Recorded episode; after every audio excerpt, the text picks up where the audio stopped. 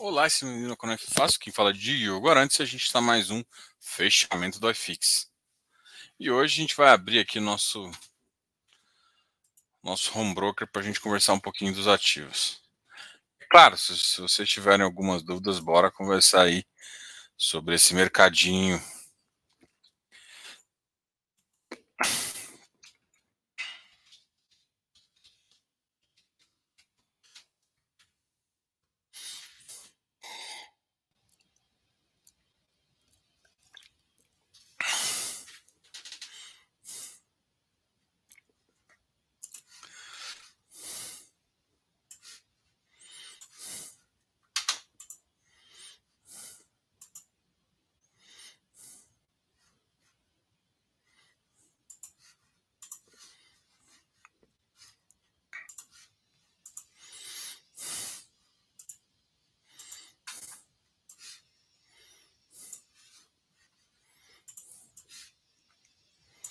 Vamos ver aqui.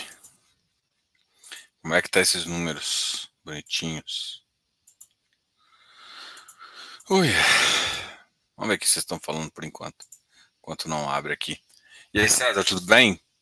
Correia, boa noite. Rodrigo Vasconcelos, boa noite.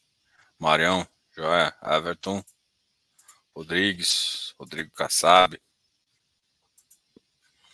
Aqui, peguei.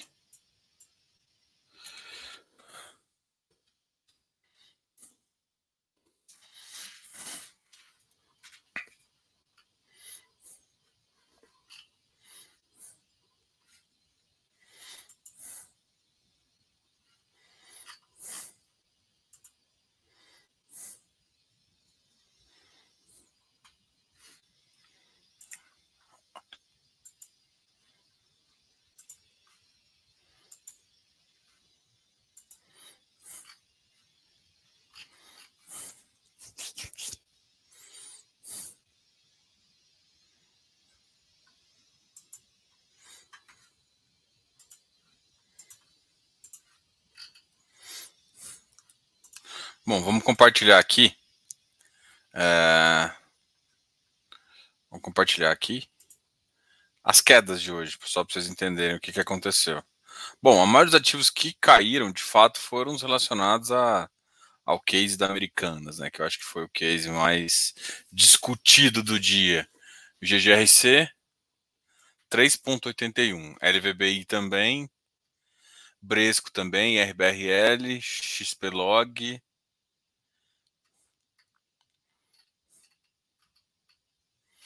Esse aí foram os casos que os ativos caíram mais. MiFi caiu também mais 2%, CPTS foi um que caiu 2,10%. Acho que o mercado não gostou muito do resultado dele. RBRY também uma queda, 92, BCRI 95, LVBI 98, BCFF 63, Vino 46, Bercel 97. É... KNCA 106. 106. Hoje bateu. Mork 95. Vamos ver as altas? Acho que. Bom, XP Mall foi uma das maiores altas, mas estava bem lá embaixo, 96. PVBI também saiu de 85. HGCR, crédito, RBR Properties, tava em, chegou a bater 46 na mínima. Ainda é um ativo difícil. HGBS é outro. Juro 106.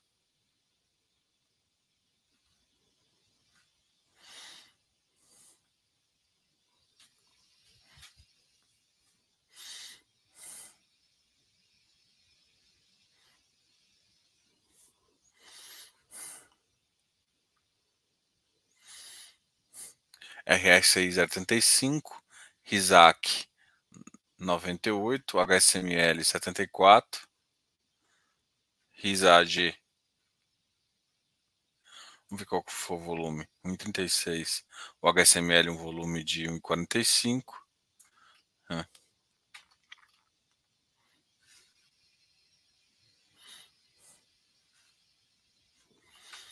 PATL, XPCA 951, XPIN 71, ASR11 114. É, o mercado recebeu até bem, né? No começo ele deu uma queda, mas hoje o mercado recebeu bem.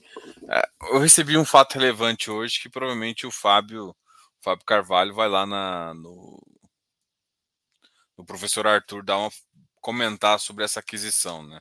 Eles vão falar o que aconteceu, assim. Vamos, ver o que, que o Fábio vai falar. Até eu esqueci hoje, eu ia falar com o Renan, o RI de lá, mas acabou nem dando tempo. É... Eu acho que, assim, pensando assim como eles normalmente pensam, eu acho que eles estão muito basados nos contratos atípicos, né? É... Só que para mim o portfólio estava bem, bem tranquilo, estava melhorando bastante. É, que tem aquele, os portfólios antigos que ainda geram certa dúvida. Esse, de fato, é, uma, é um item que sempre me, me vem à cabeça. Hum. Dos escritórios fazem sentido, mas eu, não, eu também realmente não gosto do, do talvez nem do preço, nem do outro valor lá. Enfim, mas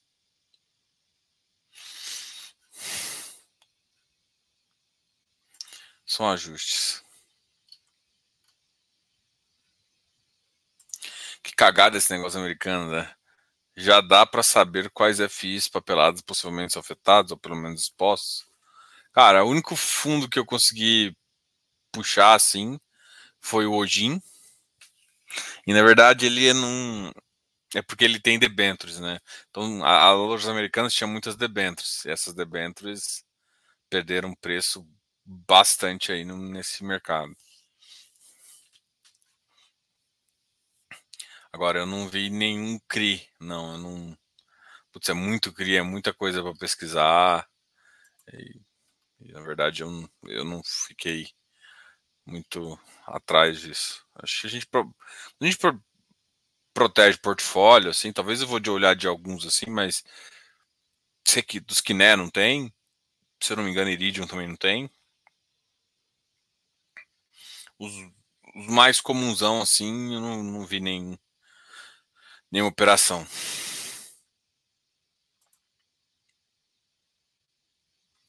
Boa noite. Dá uma, dá uma olhada no fundo XZZ. Você é de verdade mesmo ou você tá zoando? Deixa eu até olhar, fiquei até curioso agora. Ah, tá zoando. Foi.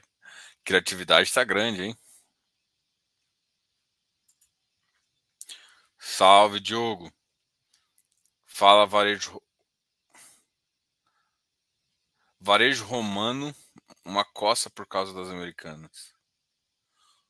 É hora de ir migrando para renda urbana em 2023? Não.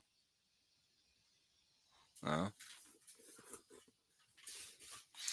A questão toda, assim, cara, o mercado logístico tem muito a crescer. Mesmo que tiver americanas, vão ter outros players ali que vão fazer. A grande questão é que o mercado do jeito que está, talvez a velocidade de se acontecer alguma coisa. Cara, primeira coisa, vamos lá, vamos por partes. Não é uma empresa que está com rombo no caixa. A empresa tem 8 bilhões de caixa. Então, assim, aguenta uns trancos no curto prazo. Perfeito? Então, tira essa parte. Tem caixa. Isso já ajuda. Então, no curto prazo, não vai fazer. Pode ser que ele comece a cortar e entregue alguns CTs? É possível. E o que, que isso vai impactar? Vai impactar em... O problema toda vez que você entrega né, um CT, você perde operação, você perde não sei o quê, e você também tem, é igual você demitir, você tem um impacto financeiro de curto prazo razoável, porque você tem um, um fluxo aí de multa a, a ser, ser, ser pago. Então, é, eu, eu não acho que, a não ser que as operações, assim, no curto prazo isso não deve mudar. Até chegar alguém para falar, olha, vamos cortar isso aqui, essa operação está no prejuízo, essa operação é boa, essa operação está no prejuízo, essa é boa. Até alguém fazer esse discernimento, não deve mudar, deve continuar um pouco, fazendo rolagem de, de, de dívida. Os controladores vão ter que fazer aporte, não tem como que fazer, senão eles vão perder todo o capital. Então, É, esse é o caso. E a ah, renda urbana vai ser melhor que logístico? Difícil. Eu acho que o mesmo risco que a gente tem é sempre mitigado. Assim, bons ativos vão conseguir repor. O problema é que com PIB baixo, com incentivo, com o mercado um pouco mais receoso, as empresas podem não crescer tanto. Por exemplo, é, já deve ter muitas áreas próximas ali. Como a, é uma empresa grande, né? Então é uma empresa que tem boas regiões. E com certeza aquelas regiões ali são demandadas por bom produto. Pode ser que o pessoal já tomou na área e não seja tão rápido de tomar. Mas, com certeza, nada fica. Tem bom CTs, por exemplo, do GGRC é um CT espetacular ali em, em Uberlândia. Então.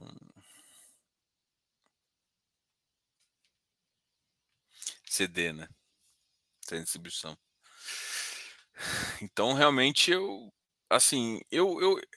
Sobre renda urbana, eu sou mais reticente do que com logístico. Na logístico, eu tenho algum receio sobre ganho de preço de locação. O renda urbana, eu tenho, principalmente os caras de contrato atípico, sobre reorganização pós fim do contrato atípico. Isso talvez seja a maior preocupação que eu tenho sobre isso. Então, eu ainda considero renda urbana um segmento secundário. Ou seja, para mim tem os principais, shopping, dentre eles, shopping eu acho que voltou com mais força, Lages e Log, para mim esses são os setores principais, renda urbana é um secundário que eu acho que já está começando a ficar fazendo parte do portfólio, tá? Mas ainda eu coloco menos uma menor escala aí. Fiz newspaper. Boa noite, latino-americanos. Registrem direitinho as coisas no teu IE. Não vale deixar os FIs de fora.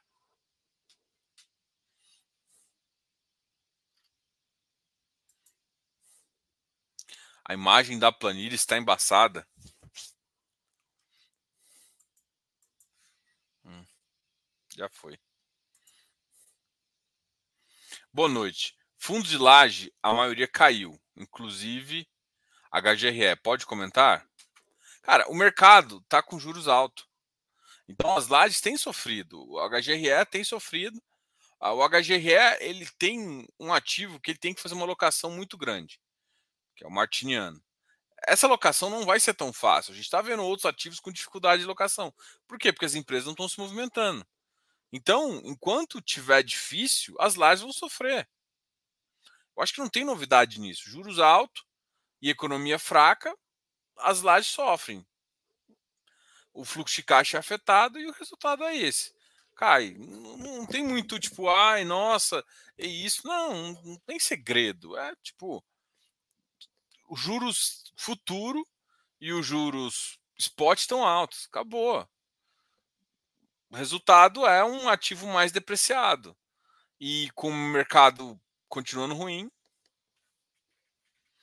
isso não vai mudar.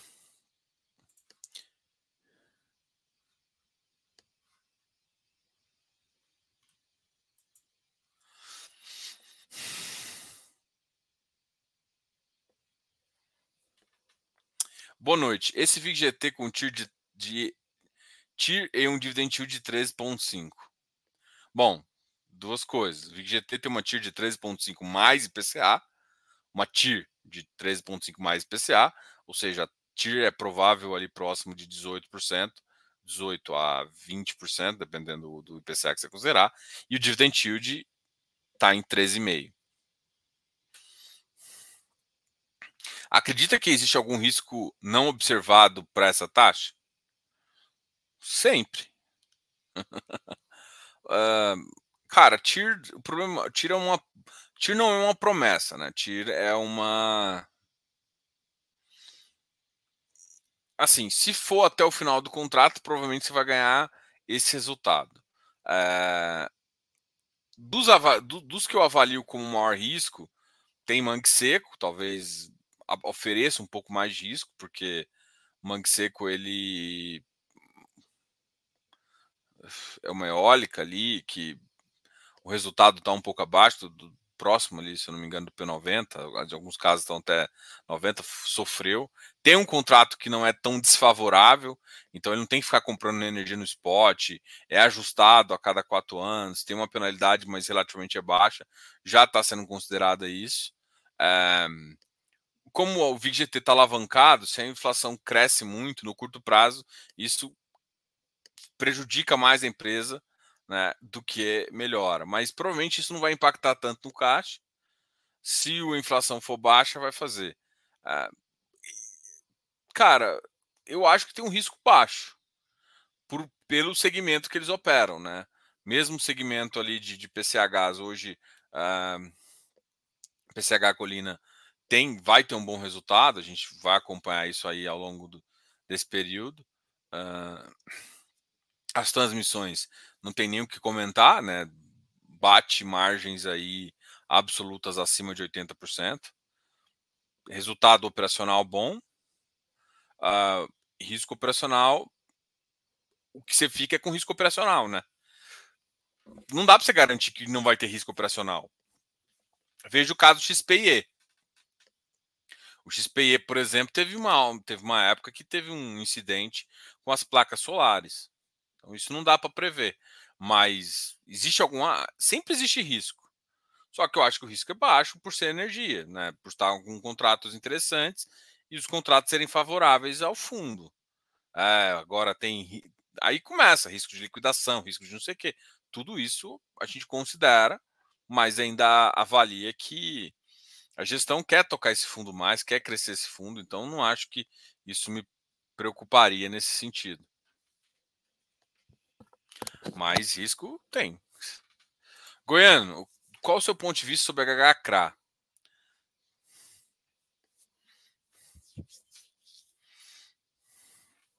Deixa eu olhar a carteira dele.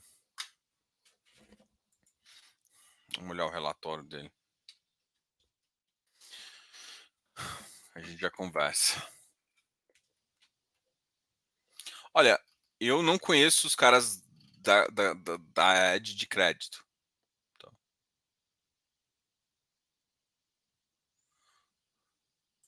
Vamos ver como é que eles colocaram aqui no site deles.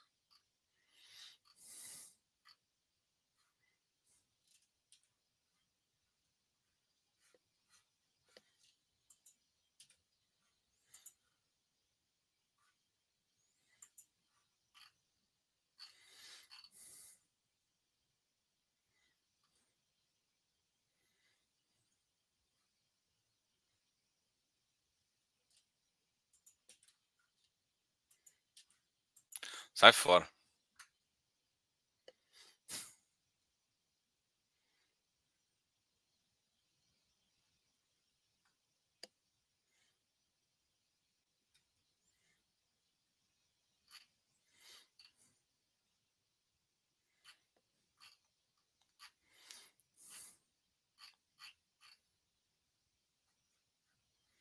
É um fiagro É um Fiagro Fidic. Não, sai fora.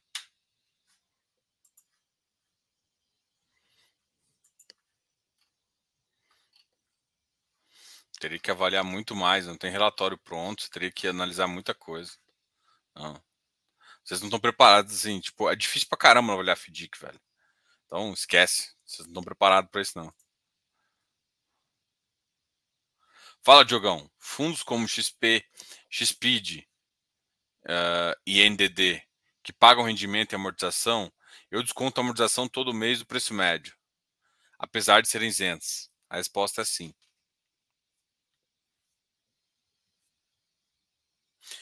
Essa é a forma correta de se fazer. Apesar de eu já, já, tá, já ter conversado com alguns assessores jurídicos aí de alguns problemas se você o fizer de você chegar a um ponto em que você já bateu todo o seu patrimônio uh, e o seu PL ter que ficar negativo para poder cumprir, você não consegue. Mas esse é, uma, é um caso um pouco mais complicado. Então, o correto é isso, tá? Mas tem outras formas contábeis de fazer, mas aí gera um pouco de risco. Você teria que declarar a amortização como renda. E aí você não abate, né? Porque você tem duas opções Você abate essa renda do seu preço médio, né? ou você declara que vem essa renda também de amortização. Diego, na sua percepção, o que caracteriza esse preço do Kiné? Mesmo IPCA voltando. O rendimento ainda está abaixo de, por exemplo, olha só, você tem os ativos do CDI, é, como o CDI está muito alto, os ativos do CDI estão pagando em média 1,25, 1,20 tá, a 1,40, 1,50. Isso é o que está pagando. Então você tem um CDI básico, você está recebendo 1,20. Então, assim, e os ativos do IPCA, mesmo com taxas boas de 8% e tudo mais, com a com essa com o mercado ainda o IPCA que ainda está baixo, mas subiu, uh, eles estão pagando ali por volta de 1%. 1,5, 1,05 foi isso que o que o, o, Canip deu. Então, se você for comparar, por isso que os preços estão voltando. Então, assim, o resultado ainda está quem?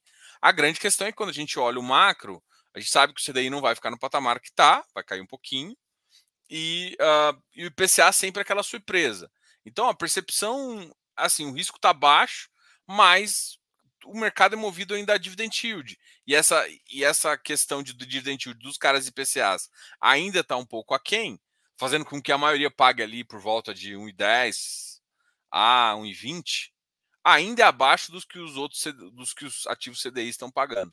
Isso faz com que ninguém continue comprando com uma força muito alta. Ou mesmo que ele suba um pouquinho, chega um determinado valor ali próximo de 1,20, a força compradora para, porque aí o cara vai para um, um ativo agro, que às vezes ele paga 2, 3% de ágio, mas ele já consegue um valor maior. Então, assim, o que eu estou falando é, dado as circunstâncias, é esse o cenário. Agora, isso não significa que. Por, você está me perguntando assim, por que, que não está voltando para o VP? Por isso. Isso é certo? Vai acabar voltando? A cabeça é, deve acabar voltando. O quando é uma incógnita. Então a gente acha que pode ter alguns movimentos de IPCA mais altos, né? Que aí sim, só que tem que lembrar, o IPCA de dezembro bateu 0,62, ele vai começar a refletir agora, assim, um mês depois.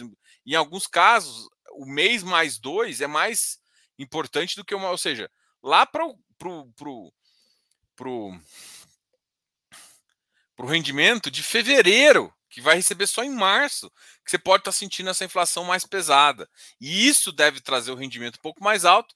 E, de novo, que chama a atenção do mercado hoje, porque a gente tem que lembrar que o mercado de, de, de, de fundo imobiliário é um mercado ainda que olha muito retorno, muito rendimento, não olha tanto retorno, olha rendimento.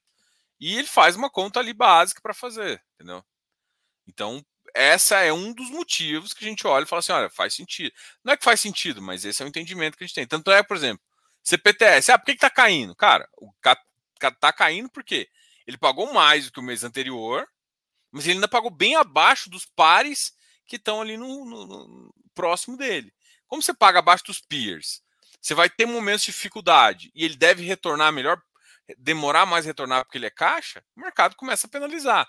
Então o cara começa a falar assim, cara, eu vou ficar com um cara que está pagando um dividend yield de. Ele pagou acho que 0,6 versus um cara que eu posso pagar 1,20. Aí o mercado continua uma pressão vendedora. Não estou falando que faz sentido, estou falando é isso que o mercado faz. Então, é, enquanto.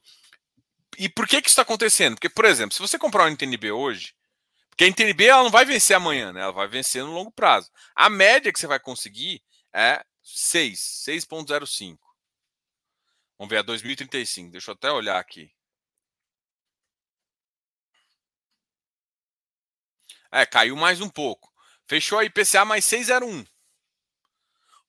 Só que se você for, se você pegar realmente nesse ano a inflação, uh, você pegar o, a projeção da Selic de diminuir, que é basicamente esse cupom, é, se eu tiro a projeção da, Selic menos a projeção da inflação, você vê que eu tenho um ganho real de 8. Esse ganho real de 8, você não consegue replicar tão fácil. Ou seja, hoje, se eu pego um ativo IPCA mais 8, é como se eu estivesse pegando o IPCA um CDI. Ou seja, um IPCA mais 8, que antes era muito foda, é um CDI. Só que aí lembra, você tem custos. Aí vamos, vamos pensar que a maioria de alguns ativos estão pegando CDI mais 4, CDI mais 3. Então o cara tem 3 de spread para fazer mais positivo, enquanto o IPCA, ou seja, para o IPCA ter mais 3 de spread, o IPCA tem que estar IPCA mais 10 e IPCA mais 11. Ou seja, para equivaler. Por quê? Porque hoje a diferença entre a Selic. Ah, mas por que está assim? Aí tem toda uma conjuntura, né? O mercado americano está em recessão, Europa em recessão, China bagunçada. É, parece que a China vai voltar. Se ela consumir mais commodities, bom para o Brasil. Europa eu não colocaria a mão. Europa ainda é problema. Estados Unidos, daqui a umas duas, três reuniões, pode ser que eles parem de subir mais a taxa de juros, o que pode favorecer a gente.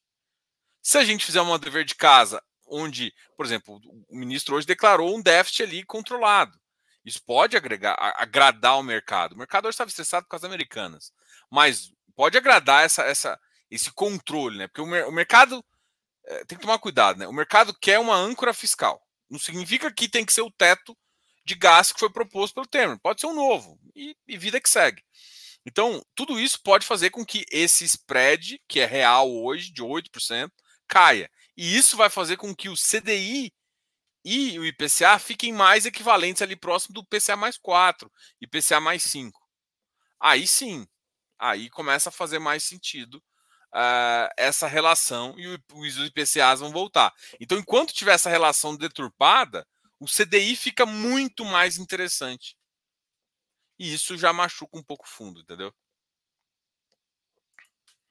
Declaração de imposto já pode fazer esse mês ou só março? Primeiro que é impossível fazer esse mês. Ninguém vai te. Nenhum gestor, nenhum administrador te entregou nada. Não tem como fazer. Nenhuma corretora te entregou nada, então não tem como fazer. Só a empresa não te entregou porra nenhuma. Então não tem como fazer. É impossível fazer. E, por fim, a Receita Federal ainda não soltou o software. Então não dá para fazer. Então você só começa a fazer ali quando você pode entregar praticamente, tá? Então a resposta é essa, não consegue.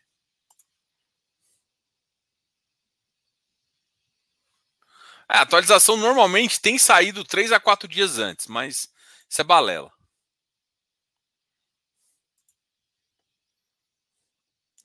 CPTS pagando quase 0,60, a normalização de rendimentos vem no próximo mês? Não. Provavelmente para fevereiro, março. E toma cuidado, a normalização dele não vai ser um real, um e dez como muita gente acha. A normalização dele vai ser por volta de 80 a 90 centavos. O CPTS, ele é um cara diferente, porque se o mercado de, de FI crescer mais, ele consegue girar a carteira de FI, que já está menor, já está em 26% mais ou menos, e isso pode dar dinheiro. Além disso, ele consegue girar a carteira de CRI dele. Se ele fizer esses dois, o, o resultado dele cresce 20 a 30%. Daí uma carteira que é de 90 centavos pode chegar ali a 80 centavos, pode chegar ali a um real, é, 95 centavos facilmente. Mas ele precisa desse movimento para conseguir gerar isso. Olhando esse mês, esse mês começou com a curva estressada para caramba. A própria IPCA 2,85 estava por volta de 6,31, 6,33. E agora já está 6,1. Então caiu mais ou menos 0,4 spread do 2,35. Estamos bem na fita, assim. Estamos começando a ter. Isso significa que o governo vai ser bom? Não. Isso significa que agora a gente está mais esperando.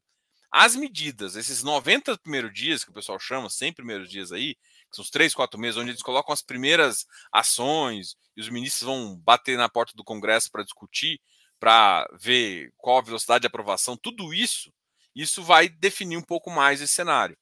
Se for um cenário extremamente positivo, a gente pode até, assim, não é o cenário que a gente trabalha a base. O cenário uh, base que a gente trabalha é com o mesmo do Focus. Selic só vai cair no final. Se for muito positivo, pode ser que caia antes, né? Desde que o, o mercado externo facilite. Agora, a gente pode ter surpresinha com o IPCA, porque o governo vai desonerar algumas coisas. Né? Quer dizer, o governo passado tinha desonerado algumas coisas e esse vai começar a onerar, né? Vai começar a voltar alguns tributos. Voltando alguns tributos, pode voltar alguns IPCAs aí em algumas cestas. A mais preocupante talvez seja a, a, da, a, a da gasolina, mas isso eu acho que está um pouco na conta já, tá? Diogo, acredita que o BDIF volte a emitir abaixo do VP? Cara, é difícil falar, velho. Eu, eu, cara, assim, algumas pessoas gostam de dar, dar uma segunda chance. Eu não sou um cara de segunda chance, não. O cara tem que provar muito, porque assim, eu não vou comprar um cara, assim, minha visão, tá? Eu acho que o ativo é do caramba, gosto do gestor, acho que o gestor é bom, mas uma coisa que eu conversei e falei, cara, não faz sentido emitir abaixo do VP. E toda vez que alguém fizer, vai perder todo. Porque assim, cara, eu, a gente vê vários casos onde o gestor bateu o pé. Eu só emito quando o mercado melhorar. Essa confiança que não vai ter emissão traz força compradora. Se você, se você não sabe, ninguém vai comprar BDIF e vai voltar para o VP. Porque toda vez que o cara ganhar 1, 2, 3%, o cara vai vender. Porque o cara que vai entrar no ativo agora é um cara que não é carrego, é um cara de trade. Agora, a BDIB, BODB, CADIF podem seguir. O CADIF, a filosofia da, da, da Quineia é sempre emissão no VP mais os custos lá. Nunca vi assim. A Quineia sempre emitiu o AVP mais custos. E o VP é atualizado diariamente. Então talvez seja o mais assim. É uma bosta, porque às vezes você fica com um ativo preso. E agora, por exemplo, o CADIF, o secundário está melhor do que o primário, porque está abaixo do VP. Né? Ou seja, se você quiser comprar CADIF na, na emissão, você paga mais caro que você comprar no secundário. Isso trava a emissão, porque eles deixam a emissão longa. Então tem um lado bom e positivo, mas a, a Kiné não, não faz emissão abaixo do VP. O BOD B, uh, eu, a gente vai ver, né? Vamos ver como é que eles tão, vão pensar isso. Porque agora, nesse segundo caso, a emissão está abaixo. E aí eles vão ver como é que vai trazer isso para o fundo. Uh, e o BidB também, né? Então, é uma coisa, a gestão sabe que isso incomoda bastante o investidor. Agora, e aí, vão conseguir trazer ou não?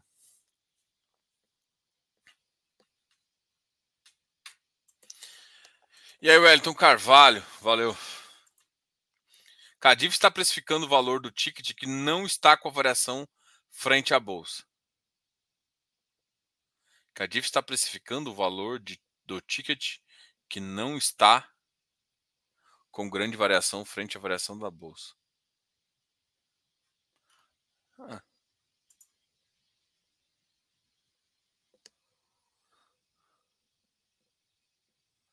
Não. Cara, não inventem entrar em, não inventem entrar em FDIC, velho, pelo amor de Deus. Inventa entrar em FDIC agora não. FDIC Hoje o Eleu publicou lá no nosso grupo no CF um FDIC que perdeu 40% de pé. Cara, FDIC é difícil de avaliar. FDIC é difícil. A gente vai trazer futuramente algumas, alguns ativos de FDIC e tal, mas a gente até alguns receios. Assim. A gente, FDIC são umas coisas que eu sempre gostei. Tanto é que o que me chamou atenção no, no VGHF, de cara, não foi o por ele ser hedge fund.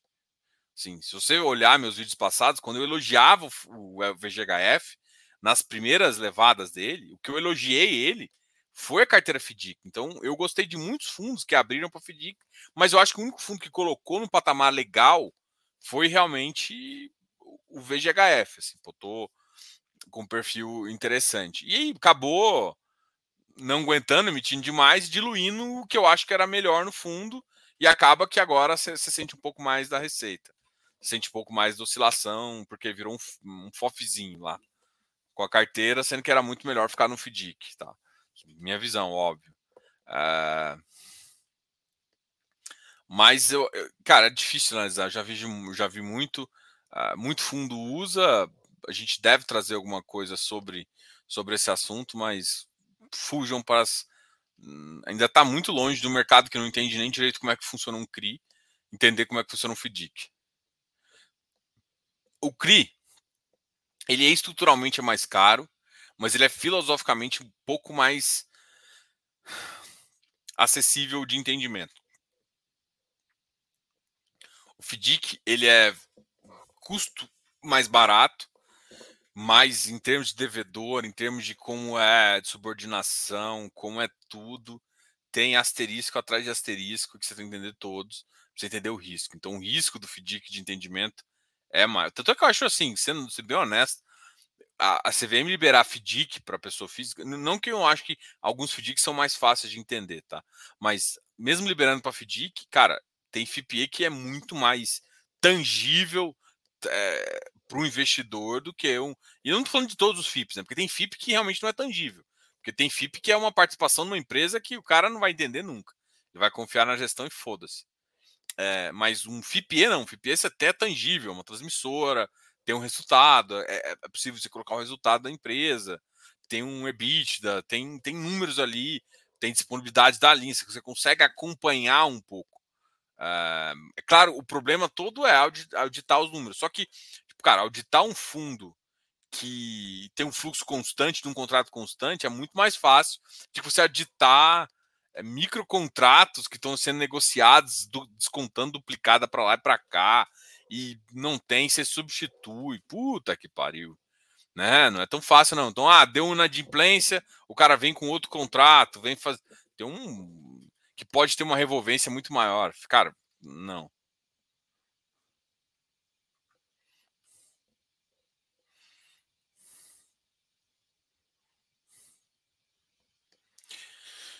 MCCI pagou 1,15 e a Mauá abdicou da taxa de performance ou era reserva? Se eu não me engano, a Mauá ia abdicar, mas teria que olhar no resultado. Assim, de cabeça não tem nem ideia, cara. Cara, eu não falo de fundo do Santander, tá? Então SAD não tá na minha alçada. Uh, mas vai ser encerrado? Cara, da última vez que tentaram fazer isso com o fundo do Santander, voltaram para trás. Agora pode ser que.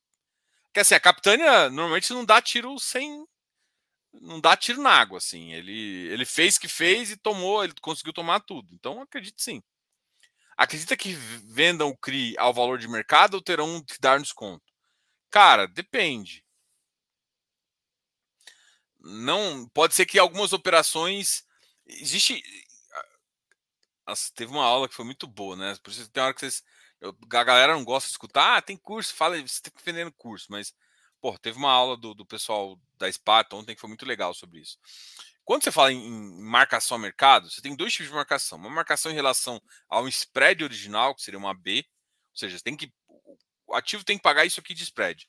E uma percepção de risco. Então, uh, você tem que saber se a percepção, se a marcação do administrador em relação à percepção de risco é uma marcação real. Então, uh, cara, você teria que analisar CRI a CRI. Então, assim, por isso que às vezes o mercado olha para VP e VP não diz porra nenhuma. Porque às vezes você tiver que antecipar, você vai ter que pagar uma taxa maior. Você vai ter que jogar o VP um pouco para baixo. Não sei se você viu, alguns ativos da BRL Trust, o CVBI foi um deles Tava ali na casa do 100, foi remarcada 93, 94.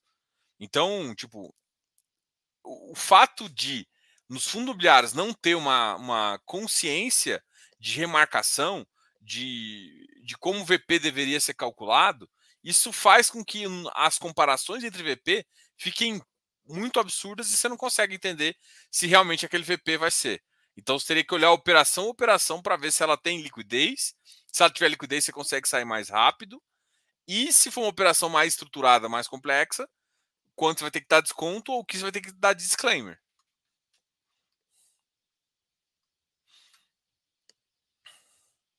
Agora, a, a ela, se ela está fazendo essa oferta, ela não pode comprar os papéis. E ela, ela é especialista nisso. Então, alguém tem que comprar os papéis para que o dinheiro do SAD destrave.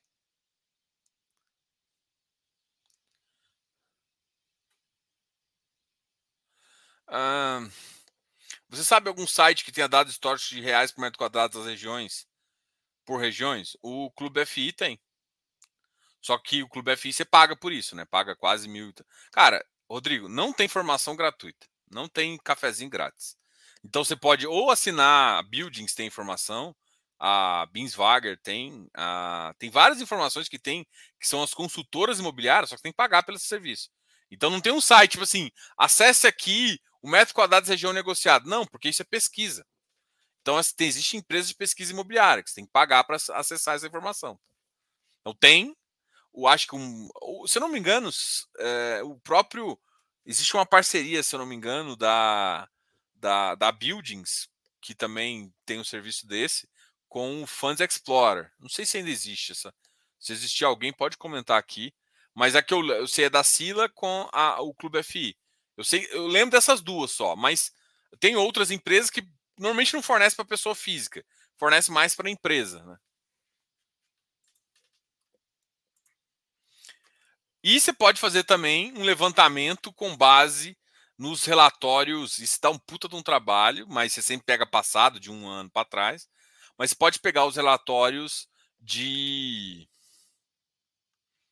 de, de, avaliação dos ativos. Muitos desses avaliações eles avaliam os preços negociados na região ou próximo e também avaliam o preço do metro quadrado negociado próximo. Então você sempre tem essas duas informações mas dá um puta de um trabalho de pegar. E eu acho que quem. Se, por exemplo, se a gente tivesse, a gente também não daria. é um puta trabalho, então você tem que remunerar por isso. Eu entendo. KNCA na última missão ficou a, ficou a cota em 103 para quem teve preferência. E o valor da cota está variando entre 105 e 106.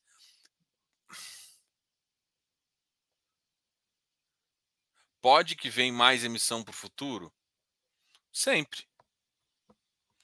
Cara, nada garante. Só que assim, eu, eu não. Quando termina a oferta, Bruno, uma coisa que acontece é converge os preços. Talvez não converja rápido, de, de por exemplo, mas deve ir para 104,50 no curto prazo. Então, assim, cara, a oferta foi grande, foi de 500 milhões. Então, uma hora ou outra vai convergir. Então, no curto prazo, o preço vai cair.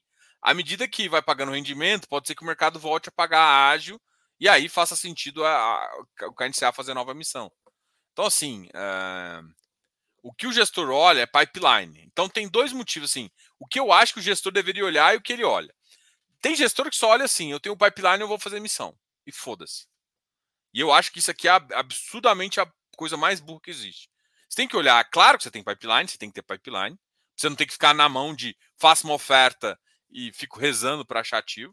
Não, tem que ter um pipeline, e você tem que ter uma sobra de pipeline, porque pode ser que não dê certo alguma operação.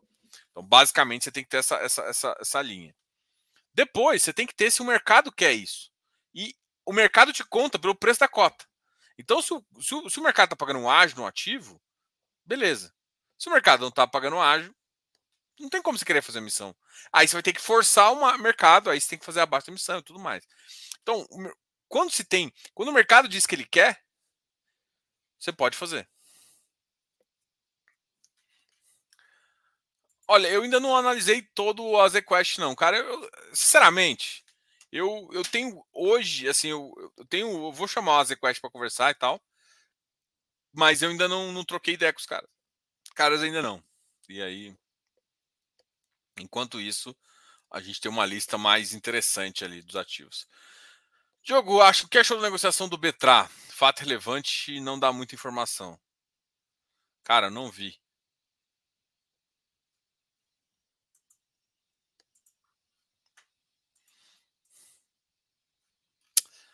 Não vi.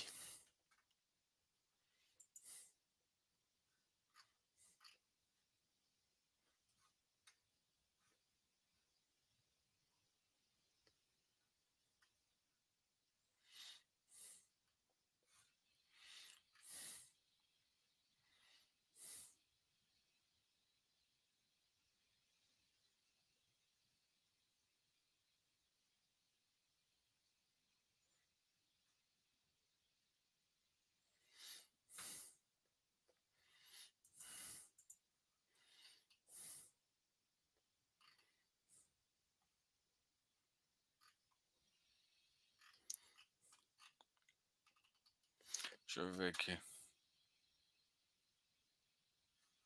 O Betrat tinha falado da, da venda daquela fazenda, é isso?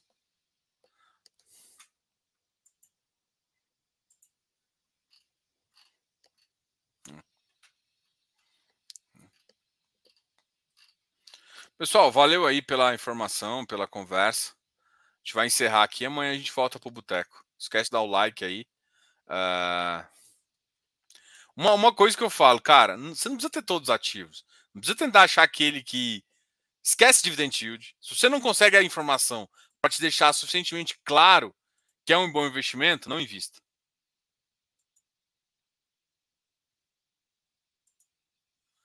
Tá? Então, isso é um, uma dica aí de graça e importante, porque senão fica um monte de gente putz, querendo investir em algumas coisas que não é tão fácil o entendimento, é bem complicado ali de se fazer.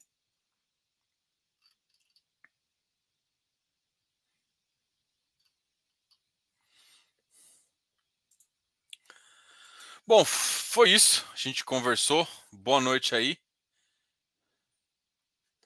É, isso eu acho. Eu acho que ninguém. Tá, cara, o pacote Haddad é, foi razoável, tá? Razoável, sendo bem honesto. Essa a única coisa que eu tava lendo ainda as medidas que vão ser tomadas, tá? Algumas medidas eu acho que não vão ser tão fáceis de ser colocadas em prática. Mas mostra uma tentativa de equilíbrio fiscal. O que seria bom. Aí o mercado, é claro, que está estressando pelas americanas. Aí você vê cash lá embaixo, via. E aí você vai lá para as casas da, da, da caçarola.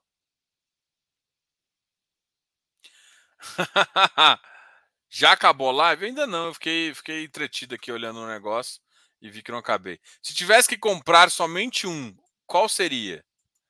Ó, vou, vou te dar uma dica boa. Vou te falar. Consultoria Diogo Arantes. Procura aí, procura aí. não.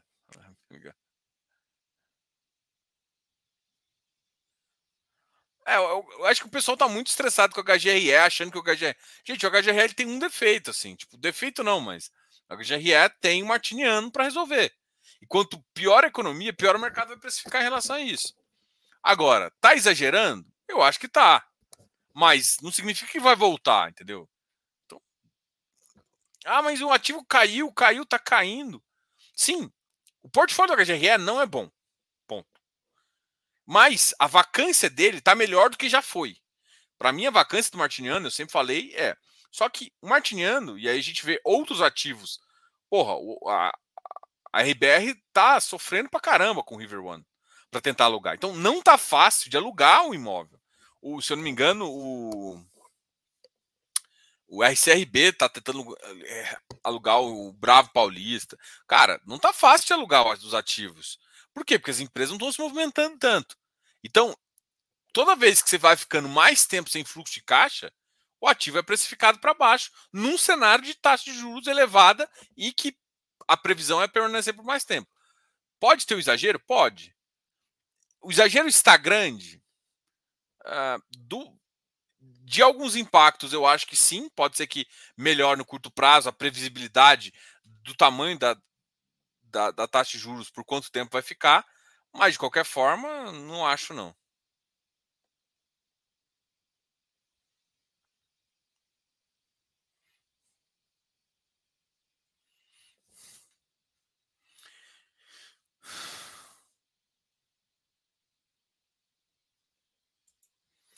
Ah, o fato do RBR Properties ter muita cota do RBRL é um risco adicional? Só se ele fosse vender, e eu não acho que ele vai fazer isso no preço que está. Então a resposta eu acho que não. É uma estratégia do fundo, não faz sentido vender. E também eu acho que não faz sentido comprar mais. A não ser que ele vendesse o River One. Aí faria sentido, porque aí ele melhoraria bastante o fluxo. Mas no, no, no, no case atual, não acho que é risco, não. Responsabilidade fiscal do ano já gastar a todo enquanto isso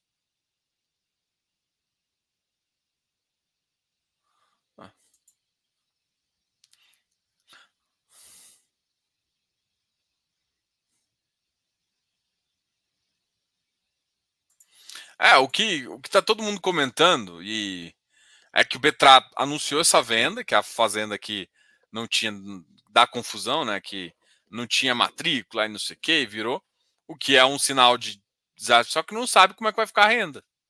E, e ou seja, é difícil avaliar se foi vendido num preço interessante, num, num, preço bom e como é que vai ficar o arrendamento, como é que vai fazer a locação. Enquanto o CDI estiver alto, se ele fizer a venda, qual que vai ser o parcelamento, então,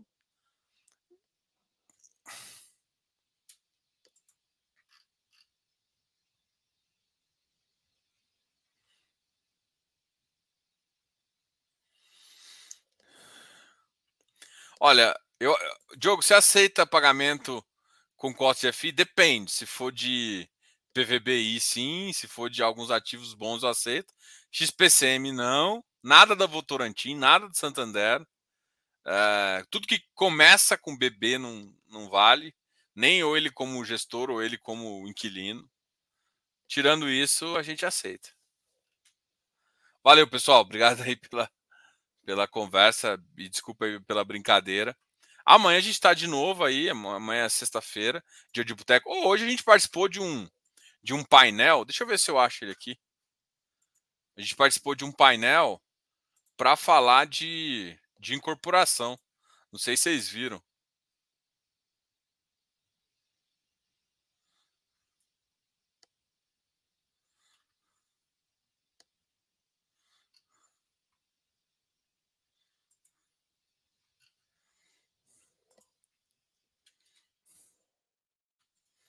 Então, se alguém tiver curiosidade, conhece o Lucas Rodrigo Colombo? Conheço o Rodrigo Colombo. Tem uma foto até, acho que no meu Instagram, no dele, para comprovar isso.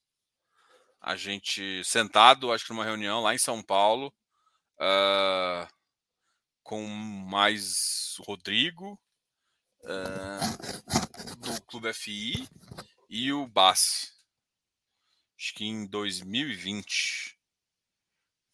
Ah, encontrei ele também aqui em Goiânia, quando ele foi num evento do Tegar. Então, sim, eu conheço. Vamos ver se tem essa foto aí. Mas tem tempo, sim. Por que a pergunta eu conheço o Rodrigo Colombo, Lucas? Só porque é gordinho? O pessoal vê gordinho. Já me chamar de Casimiro. Já me. Só porque eu sou. Véio, o cara vê um gordinho e já compara com o outro. Oh, meu Deus. Ou ele emagreceu, eu não sei, tem tempo que eu não vejo. Eu vejo ele. Fica só comparando os gordinhos. Tô até vendo. Caramba, tem tempo que eu não o vejo. Última vez foi.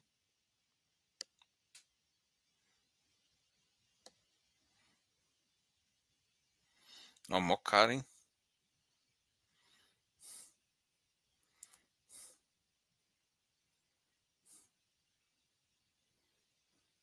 Bom, vou, vou dessa.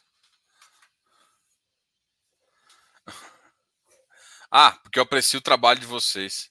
Não, é porque o pessoal vê gordinho e começa a ficar comparando. Aí eu fico, eu fico, fico sempre pensando, ah, por que e tal. Depois que eu acho que alguém me chamou de Casimiro dos FIs, eu falei, aí, o Casimiro dos FIs sou eu não, é o, é o Colombo. acho que ele não gostou muito disso, não. Mas valeu, pessoal. Obrigado aí. Depois a gente conversa mais. Amanhã a gente está no boteco. Amanhã vai ter uma cervejinha, já, já, já, tá no, já tá trincando amanhã, com cervejinha, trincando. Deve começar às 8h30. E vamos junto. Abraço, deixa os comentários aqui. É, te, eu, coloquei esse vídeo aqui para vocês verem. Eu participei de um painel do, do, de um chama Circuito uh, de Empreendedorismo Imobiliário. É, é um canal de, de corretores ali de, de, de, imóveis, assim, de empresas de incorporação, de tudo mais, e fizeram um painel bem interessante para quem tem curiosidade de entender como é que está o mercado, como é que tá as novidades, os trendings e o que, que o pessoal acha, tanto na, no, no segmento de marketing quanto das próprias incorporadoras, já fui. Robin, foi na Liga da Justiça que eu sei. Fiz o paper Robin, velho. Tipo, não tinha um cara mais insignificante para colocar. Não, porra, me chama de Batman, pelo menos, né? Se você é pra, pra fazer isso, pô, chama de Batman, de Robin, porra. Apesar de quem assiste aquele. Como é que é o nome? Que é o. Do Robin Jr. lá, como é que é? O. Porra, tem até na Netflix. Caramba, nossa, minha cabeça. Netflix. É... Robin.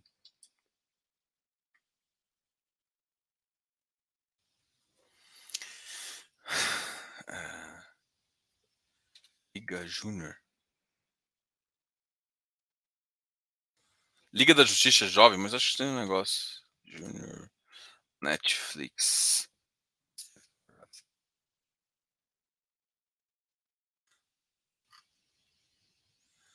Ah, Titans, é, o Titãs, os Titãs. Os Titãs.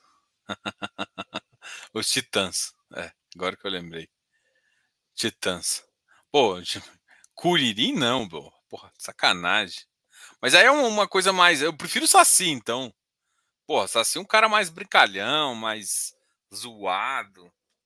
Tudo bem que ele só tem uma perna só, mas isso aí é só um preconceito que as, que as pessoas têm contra os bípedes. Não que ele não seja bípede, só fiz uma piadinha, mas não foi muito bem sucedido. Ah, já, já tô enrolando aqui demais. Valeu. Falou. Tchau, tchau.